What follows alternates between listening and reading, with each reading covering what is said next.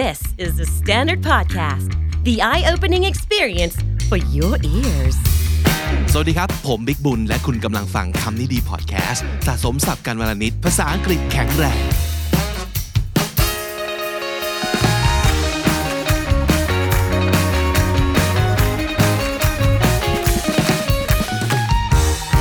ร์รี่ไม่มีวันตายจริงๆครับ สมกับชื่อที่เขาเรียกกันว่าเป็น The Boy Who Lived หนังสือ Original Series จบชุดไปตั้งแต่ปี 2007 ส่วนภาพยนตร์หมดไปตั้งแต่ปี 2011แต่หลังจากนั้นก็ยังคงมีสปินออฟออกมาอย่างต่อเนื่องครับ Fantastic Beasts Prequels นะครับ ออกมาตั้งแต่ปี 2016 ครับ แล้วก็ตอนนี้ปาเข้าไป 3 ภาคแล้วจากทั้งหมดที่เขาบอกว่าจะมี 5 ภาคด้วยกันนะครับ และนอกจากนั้นยังมี stage play หรือว่าละครเวทีนะครับ ใช้ชื่อว่า Harry Potter and the Cursed Child ลงโรงในปีเดียวกันก็คือ 2016 ครับ แล้วก็ล่าสุดต้นปี 2023 กับ เกมครับ ตอนนี้มีเกมออกมาเล่นเป็น Action Role Playing Game ที่ใช้ชื่อว่า Hogwarts Legacy คือฮากันตั้งแต่วางขายเลยครับ ไม่ว่าจะเป็นเกมเมอร์ เป็นเกม caster content creator ต่างๆ ก็ทำ content กันเพียบเลย พวกเราไม่ใช่ช่องเกมก็จริง แต่ก็ยังเข้าไปนั่งดูกับเขา มันดูเพลินมากๆนะครับ กราฟิกสมัยนี้นี่มันเหนือชั้นจริง ๆ แต่สิ่งหนึ่งที่เราอินกันเสมอแล้วก็สนใจเสมอนะครับ ฝากคุณผู้ฟังคุณผู้ชมคำนี้ดีด้วยก็คือ เรื่องของคำศัพท์ หรือว่าคำที่น่าสนใจครับ วันนี้เราจะมาแกะคาถาจากาก Hogwarts Legacy กันนะครับ ความคาถาคาใจใด ๆ ต่างๆ นั้นที่ใครๆยังคงคาใจว่ามันแปลว่าอะไร ภาษาอะไรกันทำไมถึงดูแปลกประหลาดอะไรเช่นนั้นนะครับ วันนี้เราจะมาเรียนรู้กันเรื่องคาถาใน Harry Potter และ Hogwarts Legacy ครับคาถาที่หนึ่งคาถาสะกดนิ่งครับ คุณเคยกันไหมกับ stupefy Stupefy! Stupefy! Stupefy! เป็น stunning spell เพราะฉะนั้นตามชื่อเลยคือใช้ stun the target ก็คือทำให้เป้าหมายของเราหรือว่าศัตรูของเรานั้น นิ่งชะงักจังงังไปเลยนะครับ มันมาจากคำลาตินคำนี้ครับ ไม่กล้าออกเสียงนะครับ ใครอ่านลาตินได้ก็ลองอ่านออกเสียงดูนะครับ แปลว่า make stupid or senseless นั่นเองนะครับ ภาษาอังกฤษหน้าตาแบบนี้เลย stupefy stupefy คำนี้แปลว่าทำให้ช็อกทำให้มึนงงสับสน ไปไม่เป็นนะครับ to surprise or shock someone very much หรือว่า to make someone unable to think properly ตัวอย่างก็เช่น he was stupefied to learn that he was fired พอได้รู้ว่า ถูกไล่ออกก็มึนงงแล้วก็ชะงักไปไม่เป็นเลยทีเดียวหรือคำว่า stun ก็สามารถใช้ในบริบทประมาณนี้ได้เช่นเดียวกันนะครับคำว่า stun เติม ned นะครับเป็น adjective ก็แปลว่า รู้สึก หรือว่ามีอาการอึ้งชะงักจังงังไปเลยนะครับ ตัวอย่างก็เช่น I'm stunned and saddened by the news พอได้ข่าวแล้วก็รู้สึกอึ้งทำอะไรไม่ถูก พูดอะไรไม่ออก แล้วก็รู้สึกเศร้าเหลือเกิน ไปที่คาถาที่2สุดฮิตเช่นเดียวกันนะครับ เป็นคาถาปลดอาวุธครับ นึกออกไหมครับ แฟนแฮร์รี่ตัวจริงน่าจะพอนึกออกแล้วก็คุ้นเคย expelliarmus Expelliarmus! Expelliarmus! Expelliarmus มาจากคำลาตินคำนี้ครับ ซึ่งแปลว่า expel หรือว่า I expel หรือว่า drive out แล้วก็คำว่า นี่ครับ แปลว่า defensive arms หรือว่า armor ก็คือชุดเกราะนั่นเองนะครับ เพราะฉะนั้นคำนี้เนี่ยคุณคุ้นกันว่าในภาษาอังกฤษหลาย ๆ คนอาจจะเคยเห็น ก็คือคำว่า expel แปลว่าขับออกหรือว่าไล่ออกครับ to force someone to leave school organization or the country ไล่คนออกจากโรงเรียน ไล่คนออกจากบริษัทองค์กร ไล่คนออกจากประเทศ ก็ใช้คำนี้คือ to expel นะครับ ตัวอย่างเช่น my brother was expelled from school for bad behavior พฤติกรรมแบบนี้เลยถูกไล่ออกมาจากโรงเรียนคำที่เกี่ยวข้องอีกคำหนึ่งก็คือ disarm นอกจากแปลว่าแขนยังแปลว่าอาวุธได้อีกนะครับ disarm เติม dis ไปข้างหน้าก็คือ ปลดอาวุธนั่นเองตรงๆเลย to take weapons away from someone เป็นต้นว่า she disarmed the thief and punished him นะครับ โดนโจรโดนขโมยเข้ามาปล้นจี้ อาจจะมีอาวุธติดมือมาด้วย นางก็จัดการ disarm คือปลดอาวุธนะครับ อาจจะเป็นการคว้ามือมาบิดแล้วก็มีดก็หล่นออกมาจากมือประมาณนั้น นั่นก็คือการ disarm แล้ว and punched him แล้วก็ชกมันไปเข้าไปหมัดหนึ่งครับคาถาที่ 3 ครับ lumos Lumos. Lumos. อันนี้เป็นคาถาที่เห็นมักจะใช้คู่กับวอนหรือว่าไม้กายสิทธิ์นะครับ ก็คือจะทำให้เกิดแสงสว่างที่ปลายวอนนั่นเอง มาจากภาษาละตินคำนี้ครับ ซึ่งแปลว่า light แสงสว่างนั่นเองนะครับ ส่วนภาษาอังกฤษคาว่า light ก็หมายถึง the brightness that allows things to be seen คำนี้ใกล้เคียงอาจจะเคยคุ้นๆกับเขาว่า luminosity luminosity ก็แปลว่า the state of reflecting light or shining ความเปล่งประกาย ความเปล่งแสงนั่นคือ luminosity ถ้าเป็น verb คุ้นเคยกับคำนี้ไหมครับ illuminate illuminate แปลว่า to light something or make it brighter ก็คือทำให้สว่างขึ้นมาหรือว่าทำให้มันส่องแสง ถ้าเป็นคำนามก็คือ illumination คุณคุณไหมครับคำนี้เนี่ยมันอาจจะหมายถึงการจัดแสดงแสงสี หรือว่าการประดับประดาด้วยแสงไฟในเทศกาลหรือว่า โอกาสพิเศษได้ด้วย นั่นก็คือคำว่า illumination คาถาที่ 4 ครับ สุดฮิตเช่นเดียวกัน accio Accio fireball! Accio locket. Accio! หรือ axio เคยได้ยินพูดทั้งสองอย่างเลยนะครับ มันเป็น summoning spell ครับคาว่า summon คุ้นคุ้นๆไหมคำนี้ summon ก็แปลว่าเรียกให้มาหานั่นเองครับ มาจากลาติน word คำนี้ ซึ่งแปลว่า I call ฉันเรียก I summon คือฉันเรียกให้มาเจอ แปลว่า action ก็ได้คาว่า summon เนี่ยก็คือ to order someone to come to or be present at a particular place เรียกให้ใครสักคนมาปรากฏ หรือว่ามาหาที่ไหนก็ตามที เช่น we were summoned to the headmaster's office ก็คือโดน headmaster ก็คืออาจารย์ใหญ่นะครับ อาจารย์ใหญ่เรียกให้ไปพบที่ห้องทำงาน อีกคำหนึ่งที่หน้าตาอาจจะใช้ได้ง่ายขึ้น แล้วก็ใช้ได้บ่อยขึ้นก็คือ to call over to call over to call someone over ก็คือเรียกให้ใครสักคนมาหาหรือว่ามาเจอนะครับ ก็คือ to request that someone come to where one is ตัวอย่างเช่น I'll call her over to us and you can ask her what you want to know เดี๋ยวฉันจะเรียกให้เธอมาหา แล้วนายก็ถามไปซะอะไรที่อยากรู้ คาถาที่ 5 ครับ เป็นคาถาลบความจำนั่นคือ obliviate Obliviate! Obliviate. Obliviate. เป็น memory charm เรียกอีกชื่อหนึ่งว่า forgetfulness charm ครับ forgetful ก็คือขี้ลืม forgetfulness ก็คือความขี้ลืมนั่นเองนะครับ มาจากคำภาษาละตินว่านี่ครับคำนี้ครับ ซึ่งแปลว่า forgetfulness or weak memory ในภาษาอังกฤษน่าจะใกล้เคียงกับคาว่า oblivion หรือว่า oblivious มีสองคำ oblivious ก็เป็น adjective oblivion ก็เป็นคำนามครับแปลว่าการลืมเลือน oblivious ก็คือหลงหลงลืมลืมหรือว่าจำไม่ได้ ตัวอย่างเช่น the name of the author has faded into oblivion author ก็คือคนเขียนคนแต่งนั่นเองนะครับ อาจจะเป็นหนังสือที่เก่ามากๆ แล้วก็ตอนนี้ ชื่อของผู้ประพันธ์นั้นก็ได้เลือนหายไปตามการเวลาก็แปลว่า ไม่รู้แล้วว่าหนังสือเล่มนี้ใครเขียนนั่นเอง fade into oblivion he sought oblivion in a bottle of whiskey sought ก็เป็นช่องสองของ seek ซึ่งแปลว่าตามหาครับ เขาตามหาการลืมเลือนในขวดวิสกี้แปลว่าอะไรครับ ดื่มเพื่อให้ลืมเธอนั่นเอง they were too oblivious to notice anything around them ก็คือกำลังหมกมุ่นอยู่กับอะไรสักอย่างหนึ่งก็เลย oblivious ไม่รู้เลยว่ารอบๆตัวเกิดอะไรขึ้น she was oblivious to the surroundings because she was so absorbed in her work to be absorbed in something ก็แปลว่า มัวแต่หมกมุ่น หรือว่าจมตัวเองอยู่กับอะไรสักอย่างหนึ่ง จนไม่รู้เลยว่าสภาพรอบตัวเป็นอย่างไร นั่นคือคำว่า oblivious to something ครับคาถาที่ 6 ครับ Wingardium Leviosa Wingardium Leviosa. Guardium Leviosa! อันนี้เป็น levitation charm คำว่า levitation ก็มาจาก levitate levitate แปลว่าลอยตัวครับ ถ้าลองแกะคาถานี้ออกมาเป็นคำจากลาตินนะครับ น่าจะได้สองคำนี้คำแรก แปลว่า high หรือแปลว่า steep ก็คือแปลว่า สูงหรือชันนั่นเองนะครับ อีกคำหนึ่งนะครับคือคำนี้ครับมาจากคำว่า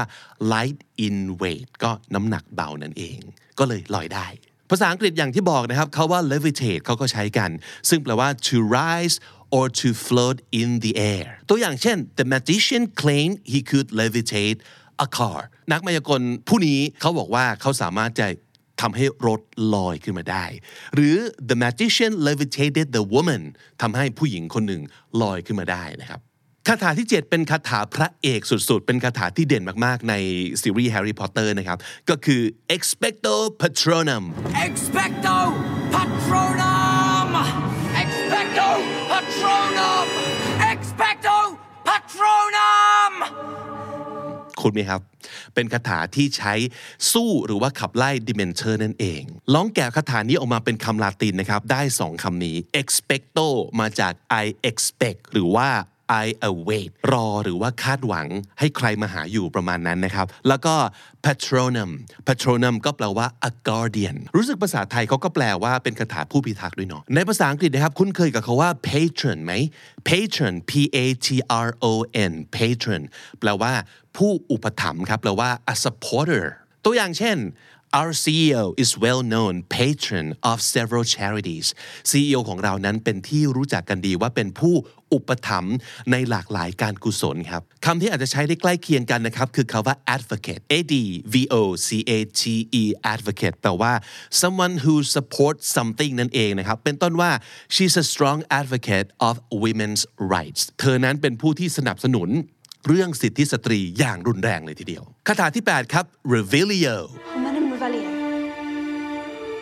ถ้าสมมติเกิดจะให้ลองเดาหลายๆ คนอาจจะคุ้นว่า เอ๊ะมัน reveal มันคือ reveal หรือเปล่านะ ถูกต้องเพราะว่านี่คือ a revealing spell reveal ก็แปลว่าเปิดเผย ตรงข้ามกับ conceal ซึ่งแปลว่าปกปิด ก็คือเป็นคาถาที่ใช้เปิดเผยอะไรที่มันแอบซุกซ่อนอยู่อะไรที่มันล่องหนอยู่ก็จะได้เปิดเผยออกมา ให้คนที่เป็น caster หรือว่าคนที่ร่ายคาถานี้ได้มองเห็นครับ Latin word มาจากคำนี้ ซึ่งแปลว่า to reveal นั่นเองนะครับ ส่วนคาว่า reveal ในภาษาอังกฤษก็แปลว่า to allow something that has been hidden to be seen ตัวอย่างเช่น he revealed the secret of his enemy as soon as he learned it นะครับ reveal the secret ก็คือเปิดเผยความลับ เปิดโปงนั่นเองคำที่คล้ายๆกันนะครับน่าสนใจมากคือคำว่า unveil คำว่า veil แปลว่าผ้าคลุมหน้าเจ้าสาวเคยเห็นใช่ไหมครับ เวลาเข้าพิธีแต่งงานก็จะมีผ้าคลุมหน้าบางๆนะครับ แล้วพอถึงเดินมาถึงเจ้าบ่าวที่อยู่หน้าบาทหลวงแล้วเขาก็ทำการ unveil ก็คือเปิดผ้าคลุมหน้าเจ้าสาว เพราะฉะนั้นคำนี้ก็เลยใช้ในความหมายว่า เปิดเผยเรื่องราวอะไรบางอย่าง หรือว่าเผยโฉมนั่นเอง เป็นต้นว่า the new product of the company was unveiled at the ceremony ก็คือผลิตภัณฑ์ใหม่ถูกเผยโฉมในงานเฉลิมฉลองนั่นเองคาถาที่ 9 ครับ petrificus totalis Petrificus totalis. Pacificus Totalis! Well done, Neville. อันนี้เขาบอกว่ามันเป็น the full body bind curse เป็นคำสาปที่ body bind แปลว่า มัดตัวไว้นะครับทำให้ขยับเคลื่อนไม่ได้ full body ก็คือทั้งตัวเลยขยับเขยือนไม่ได้ ภาษาละตินมาจากคำนี้ ซึ่งเอามาจากคำนี้ที่เป็นภาษากรีก แปลว่า rock หรือหินนั่นเอง เพราะฉะนั้นถ้าสมมุติเกิดจะแปล petrificus totalis ตรงๆ ออกมาเลยก็คือ make rock totally ภาษาอังกฤษใครคุ้นๆกับคำนี้บ้าง petrified นะครับแปลว่า extremely frightened กลัวมาก จนทำอะไรไม่ถูกก็คือกลัวมากจนแข็งเป็นหินไปเลยประมาณนั้นนะครับ ตัวอย่างของคำนี้น่าจะบอกเป็นเพลงเลยครับ First I was afraid, I was petrified. ก็แปลว่ากลัวมากแล้วก็ทำอะไรไม่ถูกแข็งเป็นหินไปเลยประมาณนั้นนะครับ เพราะฉะนั้นจากคาถานี้มีคำภาษาอังกฤษสองคำที่น่าสนใจคือคาว่า totally และคาว่า petrify นะครับคำอื่นที่ใกล้เคียงก็คือคำว่า completely ก็คล้ายๆกับ totally เช่นเดียวกันนะครับ ก็คือ in every way หรือว่า as much as possible โดยสมบูรณ์ครับ เป็นต้นว่า he had completely changed เขาเปลี่ยนแปลงไปอย่างสมบูรณ์เลยทีเดียวก็แปลว่า ไม่มีอะไรเหมือนเดิมเลยสักอย่างเดียว he completely changed ส่วนคำว่า petrified อาจจะใช้อีกคำหนึ่งได้ว่า terrified terrified ก็แปลว่า กลัวสุดๆ หวาดกลัวมากๆ very frightened นั่นเองนะครับ เช่น I'm terrified of the dark เป็นคนกลัวความมืดแบบสุดๆ ไปเลย I'm terrified of the dark คาถาที่ 10 ครับ เป็นคาถาที่โหดร้ายมาก crucio Crucio! Crucio! หรือ crucio ออกเสียงประมาณนี้นะครับ มันเป็น torture curse มันเป็นคำสาปเพื่อทรมาน torture คือทรมานครับ ลองแกะภาษาลาตินออกมาจากคาถานี้นะครับ น่าจะได้คำนี้นะครับ ซึ่งแปลว่า cross cross ในที่นี้ก็คือไม้กางเขนครับ แล้วก็คำนี้ซึ่งหมายถึง crucify หรือ torture ซึ่งก็แปลว่าทรมานนั่นเอง ในภาษาอังกฤษนะครับคาว่า crucify ก็มีใช้กันอยู่เรื่อยๆครับแปลว่าฆ่าตรึงไม้กางเขน หรือจะแปลว่าทรมานก็ได้ เช่น he's going to crucify me when he finds out what I've done รับรองว่าถ้าเกิดเขารู้ความจริงว่าฉันทำอะไรลงไป มันต้องเล่นงานฉันอย่างสุดๆ แน่เลยก็คือ ต้องจับไปทรมาน ต้องเล่นงานถึงตายนะครับ นั่นก็คือ crucify someone อีกคำหนึ่งที่ผมคิดว่ามันคล้ายๆ กันอย่างน้อยในเรื่องการออกเสียงนะครับ คือคาว่า excruciate คำว่า excruciate ก็เป็น verb ครับ แปลว่า to inflict severe pain ทำให้เกิดความเจ็บปวดอย่างสาหัสเลยทีเดียว หรือว่า torture นั่นเองนะครับ excruciate ถ้าเกิดใช้เป็น adjective ก็คือ excruciating เป็นต้นว่า I have the most excruciating pain in the lower back ตอนนี้หลังส่วนล่างของฉันใกล้ๆแบบเหนือก้นกบนี่ เรียกว่า เจ็บปวดทรมานแสนสาหัสอย่างยิ่งเลยทีเดียวนะครับ excruciating pain คำที่เมนชั่นเมื่อสักครู่นี้นะครับที่แปลว่าทรมานเช่นเดียวกันก็มีอยู่ 2คำที่ใช้กันบ่อยๆ แล้วก็สามารถเอาไปใช้ได้ก็คือคาว่า torture กับ torment คาว่า torture ก็เป็น verb ที่แปลว่า to cause great physical or mental pain to someone intentionally ก็คือตั้งใจทำให้ใครสักคนเจ็บปวดทั้งทางร่างกายหรือจิตใจก็ได้นะครับ ก็คือไปทรมานเขา เช่น she was tortured by the thought of her ex-boyfriend คิดถึงแฟนเก่าขึ้นมาทีไรก็ทรมานเมื่อนนั้นเลยทีเดียวคาว่า torment ก็เป็นอีกหนึ่งคำที่น่าสนใจนะครับ เป็น verb ก็ได้เป็นคำนามก็ได้ก็แปลว่าทรมานนี่แหละนะครับ เป็นต้นว่า I have endured years of torment and abuse